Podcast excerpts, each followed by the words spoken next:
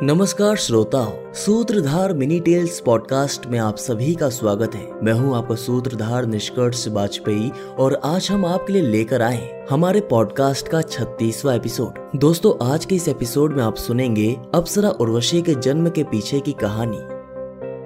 नर और नारायण भगवान विष्णु के अवतार ऋषि थे। द्वापर युग में नारायण और नर ने श्री कृष्ण और अर्जुन के रूप में अवतार लिया था। एक बार दोनों ऋषि भाई भद्रिक आश्रम में घोर तपस्या में लीन थे।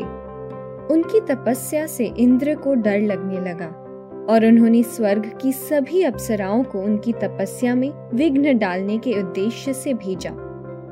नारायण ने इंद्र का ऐसा कृत्य देखकर एक पुष्प को अपनी जंघा पर रखकर एक सुंदरी अप्सरा प्रकट कर दी। उस अप्सरा की सुंदरता के समक्ष इंद्र की भेजी हुई सभी अप्सराओं की सुंदरता फीकी थी।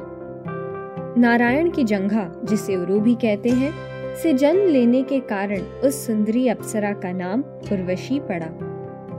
दोस्तों, हमें आशा है कि आपको हमारी आज की कहानी पसंद आई होगी। सूत्रधार मिनी टेल्स पॉडकास्ट के अगले एपिसोड में आप सुनेंगे कि आखिर कौन थी शिव पार्वती की पुत्री। जानेंगे उनके बारे में हमारी अगली मिनी टेल्स में।